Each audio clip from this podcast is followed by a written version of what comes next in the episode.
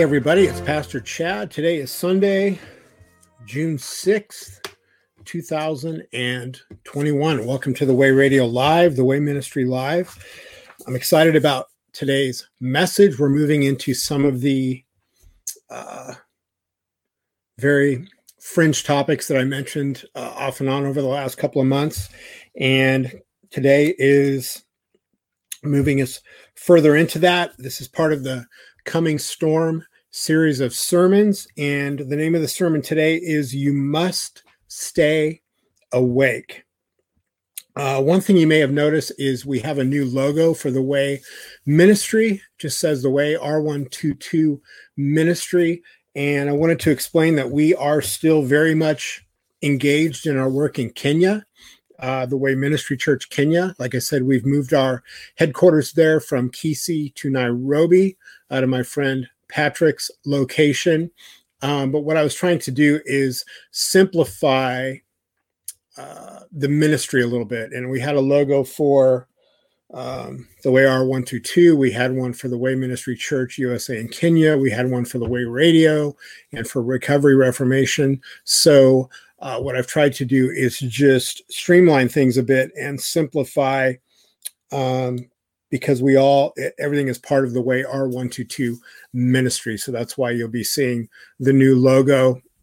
And it really is just an effort to try to clarify that everything is done under that one umbrella. So that helps explain that. So let's get into today's message, and we will do so by beginning with uh, a moment of prayer. Let's pray. Heavenly Father, we thank you so much that we're able to uh, gather here at a distance online uh, to learn of you, to delve into your word, and to seek the truth that is only found in you and through your message of the gospel. And Lord, especially during these times, I ask that you would strengthen, edify us, that you would bless us with clarity, wisdom, understanding, and knowledge of your word and your will, and that we would grow closer to you during these times. And we just thank you in Jesus' name. Amen. All right. So the title of the message, You Must Stay Awake. And it is based on Mark 137. And what I say to you, I say to all, stay awake. And I want to preface it with a couple questions. What does it mean to be awake in the context of Mark 1337, the verse that I just quoted? What how does a believer stay awake? How might someone be lulled to sleep? And in these times it is vitally important that believers be awake aware and alert. So i'm going to address each of those questions or points as we go through the sermon today one by one. So the first one what does it mean to be awake in the context of mark 13 37 and obviously, in order for us to understand the context, we need to look at more of the scriptures surrounding that verse. So if you've got your Bible or you want to follow along on the screen, let's look at this. It's a it's a big part portion of scripture, so it's pretty much filling the whole subscreen that we have there. And actually, what I'll do is make that a bit larger for this one so you can see it more clearly. Mark 13, we're going to look at verses 24 through 37.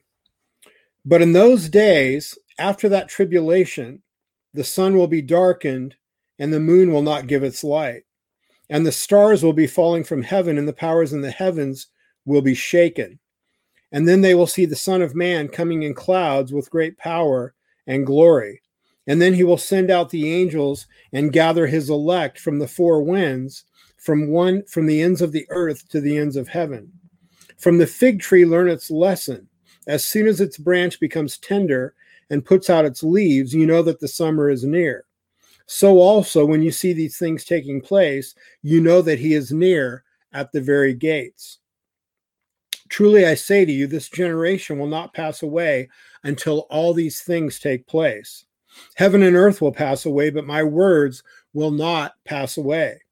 But concerning that day or that hour, no one knows, not even the angels in heaven, nor the Son, but only the Father. Be on guard, keep awake, for you do not know when the time will come. It is like a man going on a journey when he leaves and puts his servants in charge, each with his work, and commands the doorkeeper to stay awake. Therefore, stay awake, for you do, you do not know when the master of the house will come, in the evening or at midnight, or when the rooster crows or in the morning, lest he come suddenly and find you asleep. And what I say to you, I say to all, stay awake. So, obviously, the context of that verse that we're looking at, verse 37, and what I say to you, I say to all, stay awake, is Christ answering the questions of his disciples regarding when will he return? When will be the end of the age? And what will be the signs that will signify that the end of the age is drawing near or that his return is drawing near? And that's why he said, And what I say to you, I say to all, stay awake. I believe that during the times in which we are living right now, that is one of the most important commands that we can heed and pay attention to. What does it mean for us as Christian believers, as followers of Christ, to stay awake, to be awake? It's a very, very important thing for us to consider. And you'll notice that Christ says, uh, you do not know when the master of the house will come in the evening or at midnight or when the rooster crows or in the morning, lest he come suddenly and find you asleep. When the Lord returns, we do not want to be found sitting on the sidelines, slumbering, not paying attention to what's going around us and, and not being involved in that cause of the gospel of Jesus Christ. I've always said that when the Lord comes, I hope he finds me on the battlefield, sweating, maybe a little bit bloody, and working hard in the cause of the gospel message. This is one of the reasons that I adhere very strongly to a post tribulation return of Christ because what I've seen happen is those that that try to believe in that uh, theory that Christ is going to rapture his church, then there's going to be a seven year period of tribulation, and then Christ is going to return again for the rest of his church, beyond having a lot of problems trying to make that fit to many portions of scripture all through the Old Testament and the New Testament is it leads to a sense of complacency quite often where Christians will think, well, I'm so glad the Lord's going to take us before it gets really bad. That's automatically sort of falling asleep in a way and disengaging from the work that we are to be engaged in. And that's another topic that we'll get into more later. But the main point that I wanted to make is Christ is saying that some very crazy things are going to be happening, and the stars will be falling from heaven, and the powers in the heavens will be shaken. And he says this will happen after the tribulation of that time. So we will see things happening in nature, in creation, that are absolutely mind blowing. And for those outside of Christ, will be horrifying. And we are not to be asleep in the sense that we don't understand what's happening, but we understand very clearly because we are awake because we are in Christ. So, that next question how might someone be lulled to sleep? And like I said, remember, this is part of that coming storm series of sermons. And this is where we're going to start getting into some very, what I call fringe topics or things that many people may have not paid attention to, even if you've been, been a Christian for many, many years. But I think there are things that we need to start paying attention to during these times that we are living right now, because I believe we're going to see some very strange things taking place uh, upon the earth. So, how might someone be lulled to sleep? During these times. First of all, Satan's lies and manipulations are designed to lull the unwary to sleep. Satan wants to fool people into getting them into a place of complacency, apathy, sleepiness, where they're just not paying attention to what's going on around them. They're just not aware of what is happening and they're just sort of following along following the, the crowd mindlessly like a sheep being led to slaughter. And we've seen that so much in the last year or so. The sleeping do not think, the sleeping do not care. The last year or so is one of the clearest examples we have of the mass of humanity being asleep as they move through their existence without thinking. Think of how many people have just gone along with the COVID 19 narrative over the last year or so without any critical thinking about why they're doing what they're doing. They're simply turning on the mainstream news, listening to what they're told, believing it, and reacting according to what they are told to believe without even taking a second to think, is this actually true? Is this actually what's happen- happening and taking place? They're just following along. And that's the majority, the, the mindset of the majority now. I want you to consider this. If you're in America, you realize that over the last year, and, and in this series of sermons, as we go forward, we're going to address much more. Uh, we're going to be addressing current events much more. And we're going to be diving into things uh, to help open our eyes to how what we see happening in the world, the current events that are taking place around us, how to view them from a Christian biblical perspective. So let's look at this guy, Dr. Fauci. Everybody in America knows who this guy is. He's been pushing masks and vaccines, he has been the voice for the mainstream narrative of the corona hoax or COVID hoax since the beginning. Fauci is being exposed, and we see this especially during the last week, as a fraud and a liar. His emails have been leaked out, and now we can see what he has really uh, believed and been telling people and been involved with for years. And really, I'm not being harsh when I say that. If you look at his emails, and I've taken some time to study the things that they expose, he is being exposed as a fraud and a liar. But will he pay for his crimes? Because if they can prove what these emails prove, he can be charged criminally. But will that happen? Will he be exposed for his crimes? Probably not, because the narrative will continue to be manipulated and controlled according to the agenda that it serves. I think the only way that he will pay a price for the things that he has done over the last year and a half is if is is if they decide to somehow put him up um, as a sacrifice, you know, to sort of placate people who become very angry when they realize how much of the last year and a half has has happened because of lies. Our economy being devastated, people uh, dying because of what's happened in third world countries, poverty increasing radically, starvation increasing all over the world because of lies. But here in America, so many people have suffered and there's been so much damage, really, because of false information. And Fauci is the one that has started much of that false information. I want you to look at some headlines here from the Epoch Times. These are just uh, three headlines that I copied to share with you guys today. The first headline The epidemic empire strikes back. Critics of China's Wuhan lab face threats, censorship, and smear campaigns. So, what this is telling us is critics of China's Wuhan lab, those who have been questioning the official narrative and stating that this you know virus that is there's 99.7% survivable it's made into something far worse than it is but they are claiming that it did not occur in nature it's something that was created in this lab they are facing threats censorship and smear campaigns. Their careers are being threatened for simply questioning the official narrative. Headline number two Facts matter. Emails reveal Dr. Fauci's relationship with China funding of Wuhan lab. It's very easy to go online and discover that he's been involved with this lab in Wuhan for many years before 2020. There's photos of him there with Barack Obama, actually. So, him and Obama and others have been very involved in this lab with the Chinese for a long time. Another one Fauci's devastating emails demand full blown investigation. It's not the first time the NIAID boss has controlled the narrative attacking dissenters. Now, I, I am going to share a little bit from this article because this gives us an idea of how he has been working for many, many years. First of all, the article states that Fauci earned a, and ask yourself, did you ever take the time to look at this as he was controlling what was going on in America for the last year and a half? Fauci earned a medical degree in 1966, but his bio shows no advanced degrees in molecular biology or biochemistry.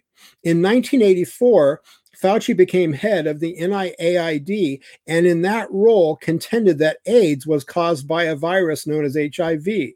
Peter H. Duesberg, professor of molecular and cell biology at UC Berkeley, found no scientific evidence for that claim.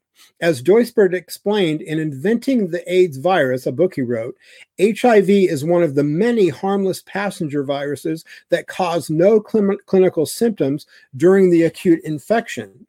And he was hardly alone. Scientists challenging the HIV AIDS hypothesis included Nobel laureate Kary Mullis, Charles Thomas, former professor of microbiology at Harvard University, and biologist and science historian Robert Root Bernstein, author of Rethinking AIDS.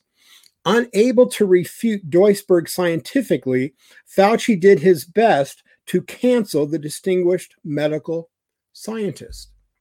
He did the same thing with Dr. Judy Mikovits, who called him out in the 80s when they were working on trying to battle the AIDS virus. And she and her colleagues had actually found a way to, to, to combat it and found a treatment for it. Her work was stifled by Fauci so that he could continue on the work he was doing, which he ended up profiting from. But in the meantime, how many people died while something that could have stopped that was already in place through Judy Mikovits and the people she worked with. So he, he tried to cancel her as well. And I've seen many testimonies from her about that. So this is the kind of guy this this man is. But think about it. He has a just a normal medical degree that he received in 1966 and he was going against scientists, one of them who was a Nobel laureate a for, another one who is a former professor of microbiology at Harvard University and a biology and science historian um, who wrote the book Rethinking AIDS. Those three people. So I would think, based on their educations and their titles, that they were much more qualified to be dealing with what they were dealing with at that time, just like now. But what we see here, and yeah, I'm bashing on Fauci because I think he's caused much damage and many people have suffered needlessly because of what he has done. But what we see here is he is an expert not at microbiology, the things that he should be, but at politics, destroying those who question what he's doing and that are going to get in the way of what he's trying to accomplish according to the agenda that he's been brought on board with. So just think about that. Sleepwalkers, I'm continuing with the message now, move through the world like zombies, clueless as to what is really happening around them and to them.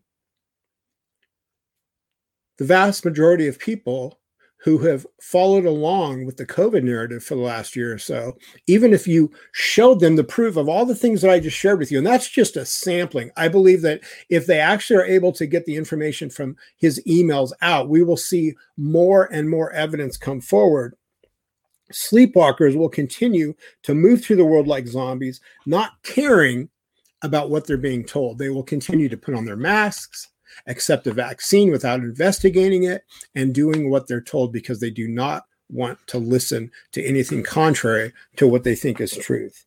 Mainstream news is designed to program through hypnosis and repetition. This is why television shows are called programs. They program you incrementally over time to think the way that those in control and those with a very sinister agenda want you to think. If you repeat something enough times, the sleeping will believe it. Folks, we've seen that over and over. The mainstream news knows that if you just keep repeating something over and over, even if it's being proven false, and there are so many people dissenting against it and saying this can't be true, we have evidence showing that this is false. They know that if they just keep saying it over and over, uh, repeating the story constantly on the news, day in and day out, time and time again, the mass of humanity will eventually come to the conclusion that it must be true because they just continue to say it. And that's what we have seen happening so much over the last year or so. Regardless of what the truth is, most people will continue to believe what they have been programmed to believe in spite of proof to the contrary. Even if you show them what the, what they believe is it contradicts the truth, they will still cling to what they believe. It's known as cognitive dissonance. They become so uncomfortable with with their false reality being challenged that they will cling to it and reject the truth. This is why false religions trap people so successfully. This is what I was trapped in through the AA thing. When I went into the AA thing from addiction years ago, back in 1992, the first thing they do is they tell you that if you adhere to what we tell you, you totally sell yourself out to this program, you work these steps and do as you're told, you will live and you will be sober. If you don't, you will most likely die. So they ground that in fear of death. And then as time goes on, even as you start seeing that what you're involved in is insane and mostly untrue, you still cling to it because you are f- afraid that the truth could kill you. So false religions are totally grounded in cognitive dissonance. And one reason I'm so familiar with it is because I was caught in it for so long. In these times, it is vitally important that believers be awake, aware, and alert. When I was waking up, I came to see more and more how far how far the modern church is from the biblical church and biblical Christianity. That's what helped drive me into ministry years ago because as God put it on my heart and he lit a fire in me to learn what truth is because I was so horrified at how I had been drawn into such lies through AA and the 12 steps and the false religions that it led me into. He he he used that to create such a passion in me to seek truth that I just absorbed his word constantly for years. But the thing that blew me away is the more I learned about the word and the Bible and scripture, and I studied church history, the more it became clear to me that the modern church is so far from what the biblical church is outlined to be and what biblical Christianity is. And that's what helped draw me into ministry because I wanted to do whatever I could to help change that and to get people back to what the truth is. That's the whole reason that the Protestant Reformation took place in the 1500s. Martin Luther saw how far what he was involved in was from the truth of biblical Christianity, from the truth of the gospel of Jesus Christ, and he wanted to change it. That's why he nailed his 95 thesis to the church door in Wittenberg, Germany, to try to reform the Roman Catholic Church. And when it wouldn't reform, they had to separate from it. It's that seeking for truth. As I learned, I also came to see with increasing clarity how corrupted this world and this country are, and how deeply the majority of people have been lulled to sleep inside of a false manufactured reality. And folks, I, I, just I'm begging you, if you're listening to these messages, whether it's on the on, on YouTube live or through the podcast, that you will have an open mind and you will consider the things I'm talking about because these things will be so important as we move into the coming weeks, months, and years. America is in the worst situation it's ever been in. And I'm not saying because of what we're dealing with economically. I'm not saying it's because we've got a president who isn't really even the president. He didn't win the election. He's an imposter. I'm talking about the fact that America is mostly a godless country and the church within it is probably 90% unsaved and unknowledgeable without any understanding of the gospel of Jesus Christ. America is in a, in a severely depraved situation right now. And the more I learn about it, just the darker it becomes. I want you to look at Luke 21 34 through 36. Uh, let's pull this up here. There we go. But watch yourselves, lest your hearts be weighed down with dissipation and drunkenness and cares of this life, and that day come upon you suddenly like a trap. For it will come upon you, upon all who dwell on the face of the whole earth. But stay awake at all times, praying that you may have strength to escape all these things that are going to take place and to stand before the Son of Man.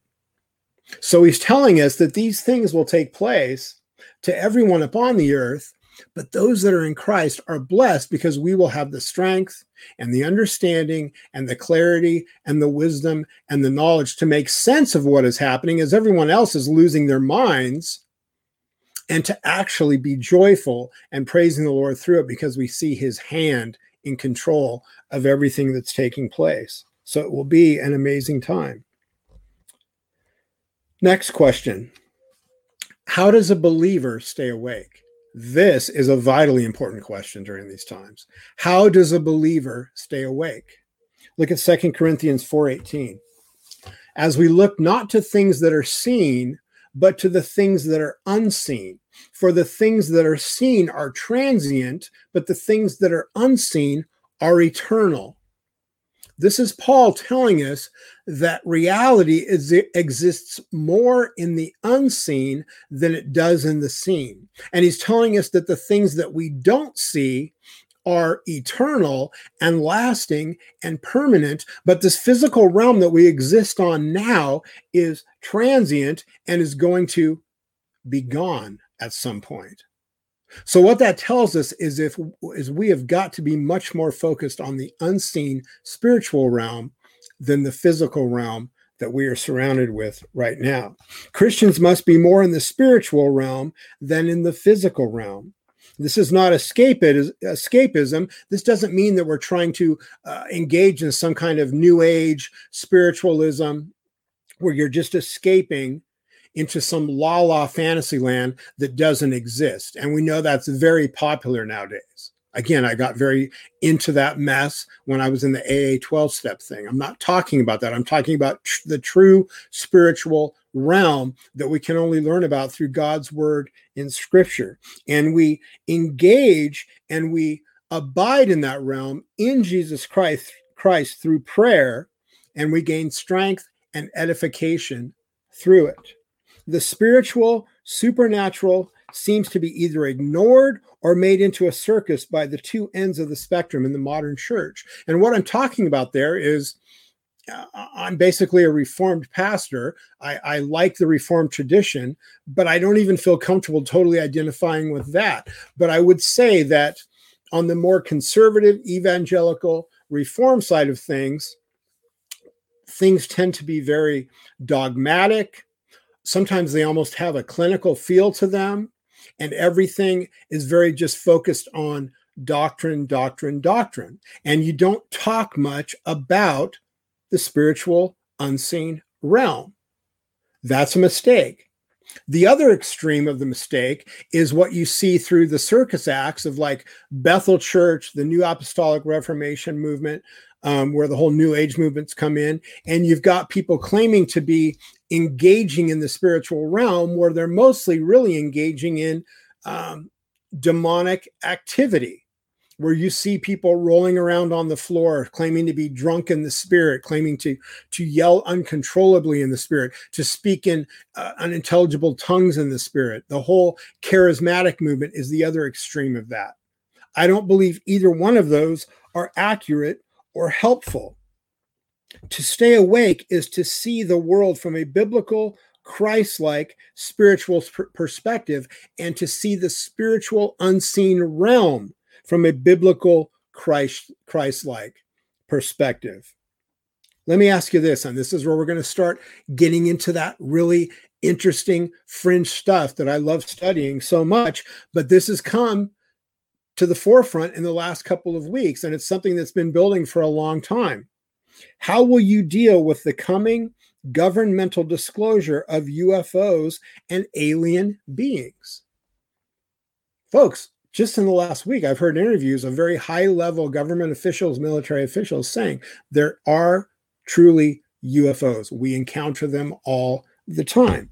The next level of that will be they're going to be having some Senate hearings, Congress hearings, um, I don't know what that's going to accomplish. We've all seen that as soon as government gets involved with it, it all just becomes a convoluted mess. But how will you deal with with it when the coming government disclosure of UFOs and alien beings take place? Now, I do not call them alien life forms because they are not in Christ.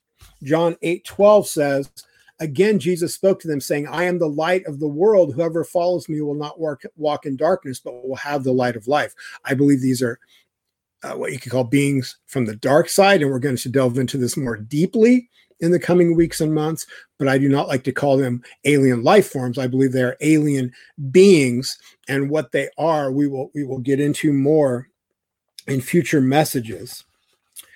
But the point I want to make here is a biblical understanding of UFOs and the unseen realm will help Christians during these times, and especially if things continue to grow more chaotic and spiritual events continue to increase. What do I mean by that? By that, I believe we are going to see.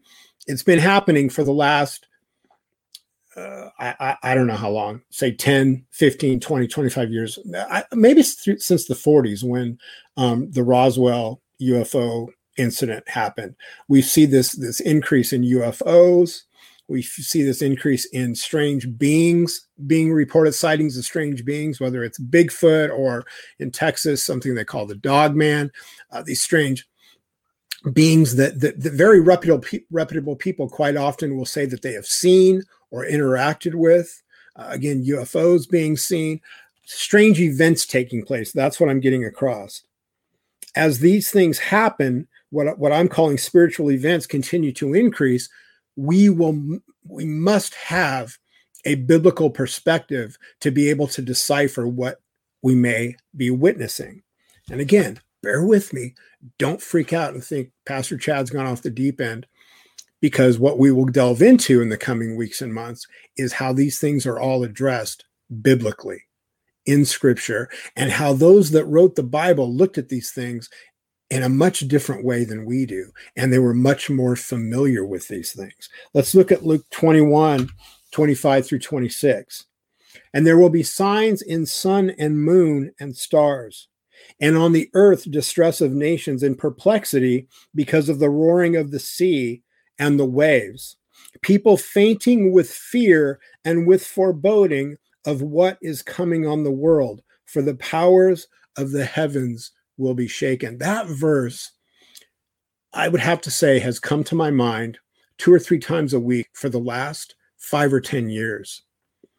And like I said, I've studied these things for many, many years, uh, just in my own personal studies, because I wanted to find out more of what what's happening.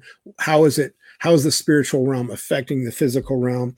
But people fainting with fear and with foreboding of what is coming on the world, for the powers of the heavens will be shaken. And I think that's what we're starting to see more of right now.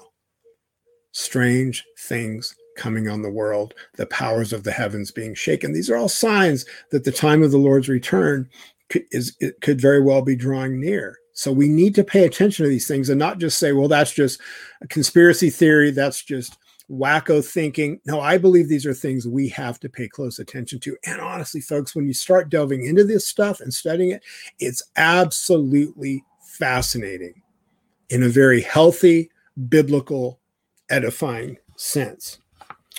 My own opinion.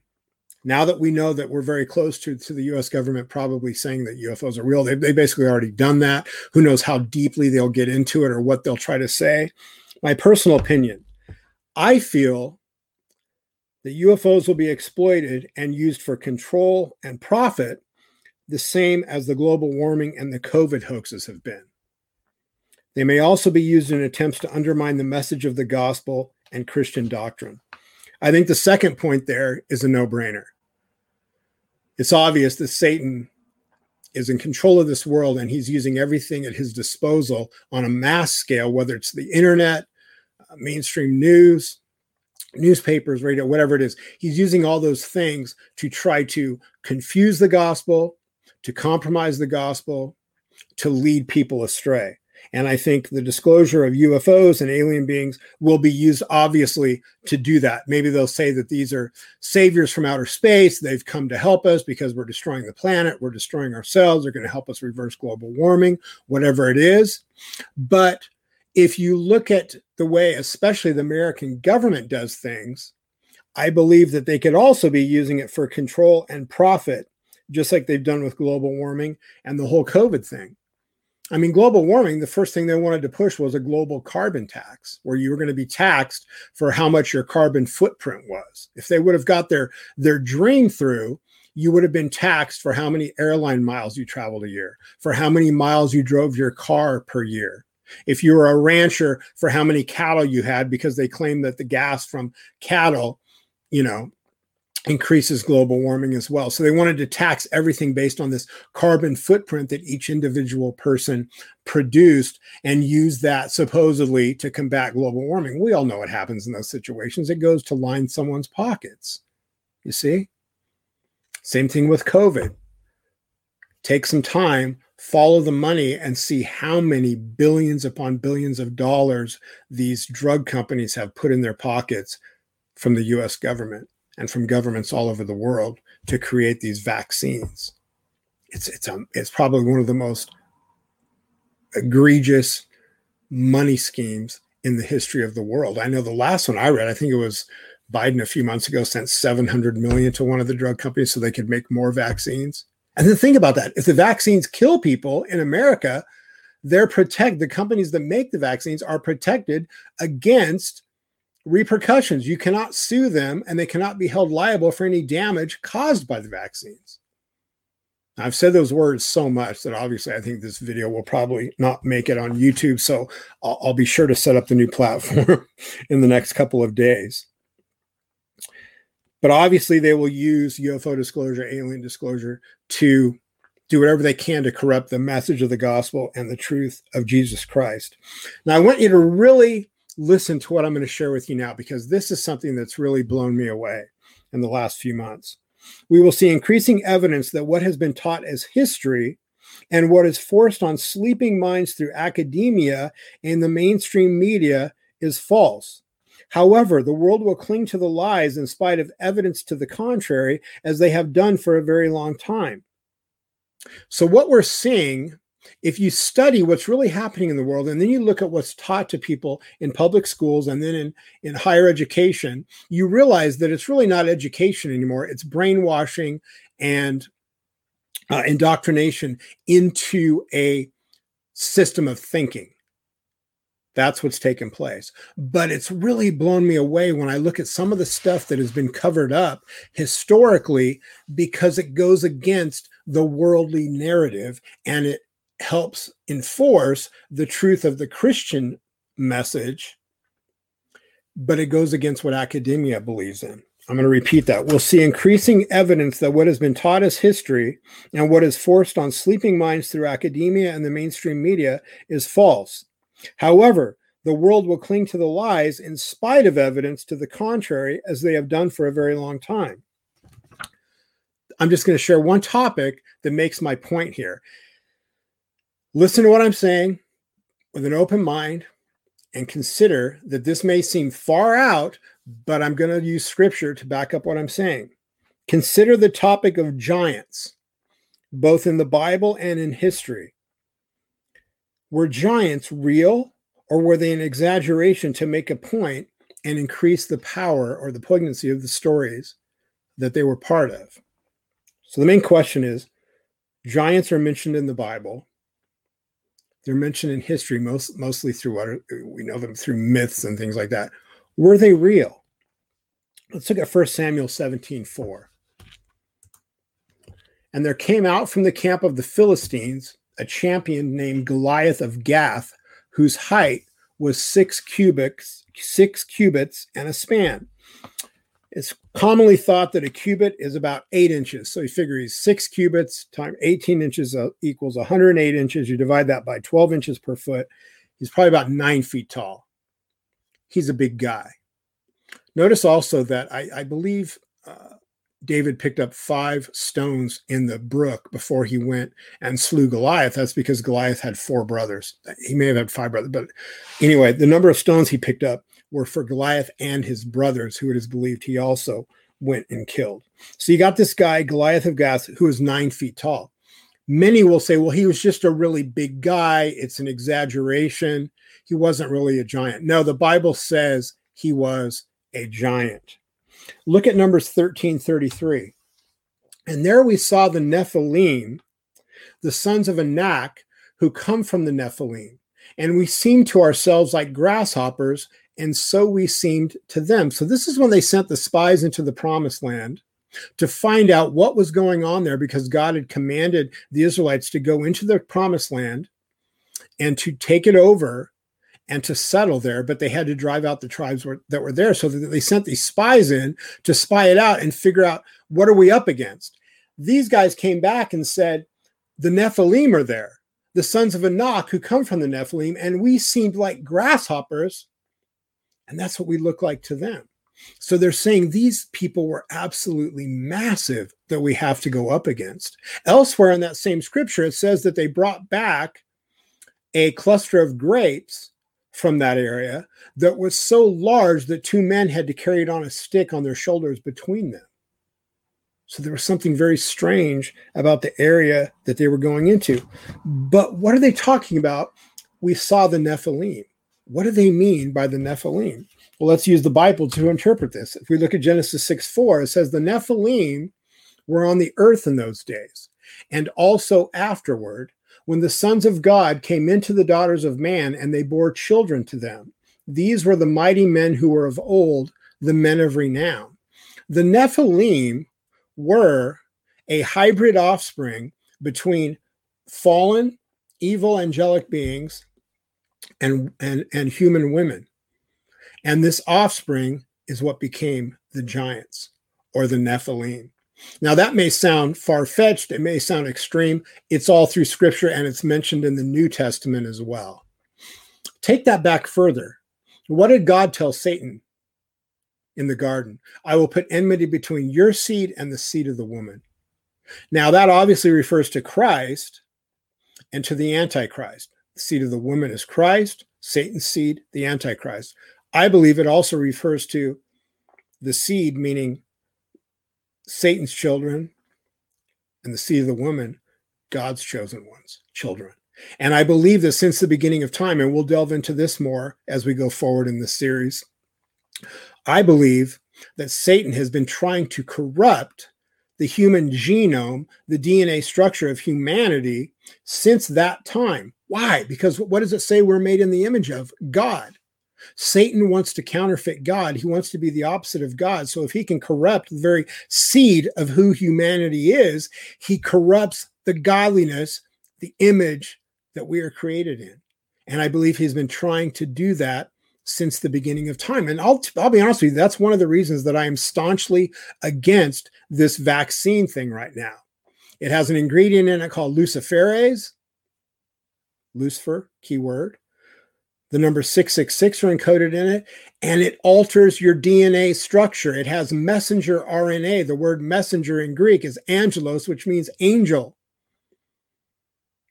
So that alone, and maybe I'm being extreme, that's very concerning to me, knowing that Satan has had this obsession since the Garden of Eden to corrupt the seed of man. There's enmity between his seed and the seed of the woman these things become very concerning when you start thinking about them in that context. Am I being overly reactive? Maybe so. But I think these are things as Christians we really have to think of when you think of how strange things have been for the last year and a half and how they are pushing these things constantly through every possible venue. There's something very bizarre about it. So just just consider that and we'll get into that more as we go forward in this series, but it's just a point I wanted to bring up. So the Bible clearly teaches that there were, and where it says there, that there were in the earth in those days and also afterward, I believe that means pre flood and after flood. And giants are mentioned before the flood. Also, regarding the DNA thing, notice that it says Noah was pure in his generations, why he was chose to go with his family on the ark. His DNA was pure. But it says the Nephilim were on the earth in those days and also afterward. I believe that means before the flood, and then Satan tries again after the flood. But this is where it gets really interesting regarding giants. The Bible clearly teaches that there were giants in the Levant. The Levant, you could basically basically consider that to be where the Holy Land is located. Palestine, Jerusalem, Syria, those areas. There were giants in the Levant before and after the flood. But ask yourself this were or are there giants in other parts of the world? And if so, why have we not heard about them and been taught about them in history classes. Let's ask this question Were there giants in North America? See, if, if you study some of this stuff from a North American context, you will learn that there are very strange structures and mounds all over North America that cannot be explained. And when you question how these mounds came to be or how these structures came to exist, the common response from academia is well they were they were they were constructed by Native Americans. But when you go ask Native American elders uh, like a tribal chief who has had this oral tradition handed down to him through generations of whatever tribe he belongs to, they will almost always say, "No, we these were here when we got here." Our tradition teaches that that these mounds or these structures or these these teachings that we have were given to us by another type of entity. Now, if you're familiar with the Ancient Aliens show, they'll always say, "Well, aliens came down, and that's that's who put this in place." But what if it was the Nephilim from the Levant, from the Promised Land area, that went throughout the world and created these structures? So you ask yourself, how would they have gone throughout the world? Well, they could have sailed, and that's been proven that that could be done. Another thing that this really addresses is many unbelievers struggle with God because they think God is hateful because when he told the Israelites to go into the to Canaan and to subdue the tribes, he said to drive out the tribes relentlessly. If they won't leave, you slaughter them, man, woman, and child. Why would he be so brutal? If they were half breeds, Nephilim, he would want them destroyed because they are a DNA corruption and they are not in the image of God. He didn't say kill them all, drive them out. If he drove them out, wouldn't it make sense that they would have fled and went to other areas?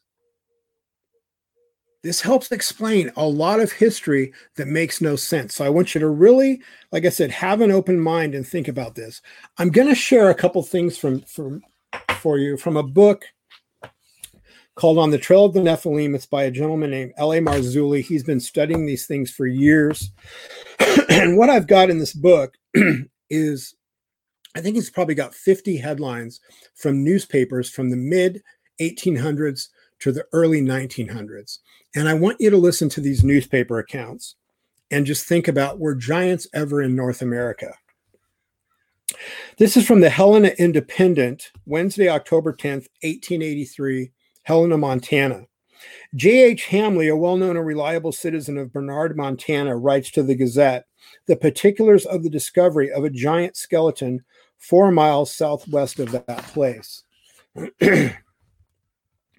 And he says a farmer named John W. Hannon found the bones protruding from the bank of a ravine that has been cut by the action of the rains during the past years. Mr. Hannon worked several days several days in unearthing the skeleton, which proved to be that of a human being whose whose height was 12 feet. The head through the temples was 11 inches from the lower part of the skull at the back to the top were 15 inches, and the circumference 40 inches. The ribs were nearly four feet long and one three fourths of an inch wide. The thigh bones were 36 inches long and large in proportion. This is from the New York Tribune, February 3rd, 1909. Skeleton 15 feet high, unearthed in Mexico. News was received here Monday from Mexico that at Ixtapalapa, a town 10 miles southeast of Mexico City, there had been discovered what was believed to be the skeleton of a prehistoric giant of extraordinary size. A peon, while excavating for the foundation of a house on the estate of Augustin Juarez, found the skeleton of a human being that is estimated to have been about 15 feet high and who must have lived ages ago, judging from the ossified state of the bones. Uh, this one is from the Washington Herald, May 31st, 1919. Prehistoric giant unearthed. Seymour, Texas, May 30th. Oil drillers claim to have found bones of a prehistoric giant 10 feet high. This is from the Waco Evening News, December 20th, 1893, page 6. Skeletons of Giants. While loading a barge with shells a few miles below Orange on the riverbanks, some laborers unearthed 20 human skeletons, and judging by the size of the bones, they were evidently men of giant stature. Some of the bones of the forearms were almost the length, length of a man's entire arm. A small pot and pieces of broken pottery were also unearthed. The laborers claim that there are numbers of skeletons to be found in this shell bank. These bones were found about four feet below the surface. The Vancouver Sun, August 18th, 1922, page 9. Primitive man 10 feet tall is unearthed. Mexico City, August 17th. The Department of Agriculture yesterday received from an agent on Tiburon Island, Gulf of California, the skeleton of a primitive man more than 10 feet tall. It was found a few days ago. Other bones of similar size have been encountered. And the last one Stark County Democrat, May 18th, 1900, weekly edition, page 7 uh, and also the same thing in the State Republican, September 10th, 1891, page 1. Further investigation of the Sweeney Mounds near Carthage, Carthage, Illinois, resulted in the unearthing of hundreds of human skeletons of giant proportions. That's just a few of the articles that he includes in this book. I've actually heard a gentleman that has spent years collecting these articles, and he has a database of over 700 newspaper accounts of giants in North America that have been uncovered. Now, this will really blow your mind. And I've got to find the documentation for this. It's in my files, and I couldn't find it before I got ready to preach today. And I'll try to find it there. On a couple of these digs, they found giants with artifacts with them. And some of these artifacts had Hebrew writing on them or other writing from the Levant the promised land. How did they get in North America? Interesting stuff. Why didn't we learn about it in school? Now, one thing that L.A. Marzulli talks about, and others that have been studying this for years, is the fact that in almost every case where they would find these bones, the authorities that would come in would usually be the Smithsonian Institute. They would take the bones, and they would never be seen again. Now, there's also not far from where I live, I think it's only about a three or four hour drive. There's a place called Lovelock, Nevada. And this is in the same book. There are caves in Lovelock, Lovelock, Nevada, where they have found giant skeletons and also in a dry lake bed near there. I didn't realize in Winnemucca, Nevada, not far from there. And anybody that's familiar with the Western United States knows right where Winnemucca is. If you drive from where we are in the Boise area to Reno, Nevada, you pass right through Winnemucca. There's a small museum there which has the skulls, elongated skulls of giants, but they cannot put them on display because it goes against whatever organization controls what they do. And now I've heard that those skulls have been taken away from there and I should have found that page in the book. I could have held it up uh, on the screen to show you guys. But, folks, I'm not making this up. This is not something that a few newspapers wrote articles about. Like I said, one man has at least 700 newspaper articles talking about this. It's absolutely fascinating. So, why did they cover it up? Because if you prove the giants have existed, and you prove that they came from the Levant, you are proving biblical narrative and you are disproving evolutionary theory because all of a sudden you've got something existing that evolutionary theory does not take into account. So they have to cover it up in order to continue with academia's overriding agenda of pushing evolutionary theory in, fight of, in, in, in spite of it being absolutely ridiculous and continuing to crumble under scientific analysis and um, critical critical analysis. It just doesn't hold up, but they continue to believe in it. So anything that comes up that's contrary to that narrative, they simply brush under the rug or hide. So that's just one of the things. And we're going to get more into the topic of giants uh, going forward because it's something I've been studying a lot and I'm absolutely fascinated with it. One last point I wanted to make. When I really started waking up, I don't know, 12, 15 years ago, uh, someone that I was, whose films really helped me to start questioning what was going on, especially in America and in the world governmental situation, uh, was Alex Jones. And when I say that name, I know many cringe and think, oh, he's wacko. He's always yelling. He gets, you know, so carried away. And uh, he hasn't done everything perfectly. But I would have to say that Alex Jones and people like him were mostly correct. And I remember watching his movies and thinking, there's no way that things could be this bad, could be this evil, could be this wrong. There, people could not be doing what he claims they're doing. And I can tell you over the last few years, I just think, man, people need to pat him on the back because he's stuck with it. He's put information out there that has helped so many people. And now the things that that he said years ago that seemed so extreme and so over the top are common knowledge. I mean, it's amazing. You see, it's absolutely amazing. I mean, he was talking about uh, ritualistic child sacrifice, uh, child sex trafficking, that uh, you know, the, the, very top of the US and world governments is absolutely entrenched in child sex trafficking years ago. And people thought there's no way that could be. And now we know it is true. And it goes even darker than that. So we got to thank people that have had the guts to share truth even when it cost them their reputation. Many ended up in jail, and they've and now they're just being canceled. If you say what people don't like now, you're just canceled. Like I said, I I pretty much believe that I probably said enough in this video that YouTube will just take it down, but that's okay. There's other platforms now we'll go to. I want to close with these two verses, three verses, because I think this helps us have the mindset that we need into the times we're moving forward into.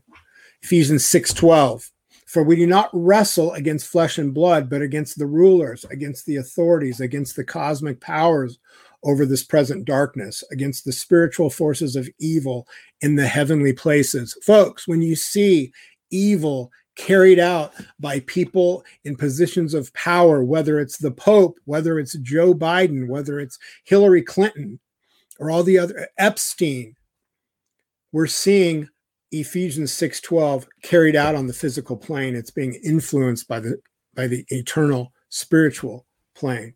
Luke 21, 25 through 26. And there will be signs in sun and moon and stars, and on the earth distress of nations in perplexity because of the roaring of the sea and the waves, people fainting with fear and with foreboding of what is coming on the world, for the powers of the heavens will be shaken. And I believe we're starting to see the beginning of that and Mark 13, 37. And what I say to you, I say to all, stay awake. Folks, if you're Christians, you got to make a choice. You're either going to put your head in the sand and think everything's going to be okay and the Lord's going to come back and take care of you and you're not going to have to deal with any of this stuff.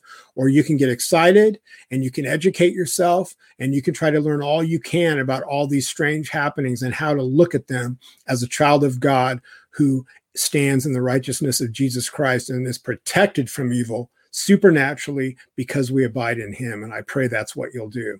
All right. Heavenly Father, thank you again for this opportunity to preach. And Lord, I ask that this message would reach the right ears and the right hearts, and that people would be strengthened and edified through it. Lord, we live in crazy times. And these times are a great blessing because they will take our focus off of the insanity of this physical realm and put us into the focus that we should have, which is our focus on you and on Calvary and abiding in you and striving to exist in the spiritual realm, even while we are here physically. Lord, please strengthen us for the coming week. Help us to engage in the battle of the cause of the gospel of Jesus Christ. Open doors of opportunity for us to share the gospel with more people, and may your name be praised in all that we do. In Jesus' name, amen. Folks, please consider visiting elephantwalk.net. Caring in every step reflected in the quality of our products and the efforts to combat poverty and support wildlife conservation that our help that our sales help support. Uh, we need your help, and this company helps support the ministry and the work that we are engaged in.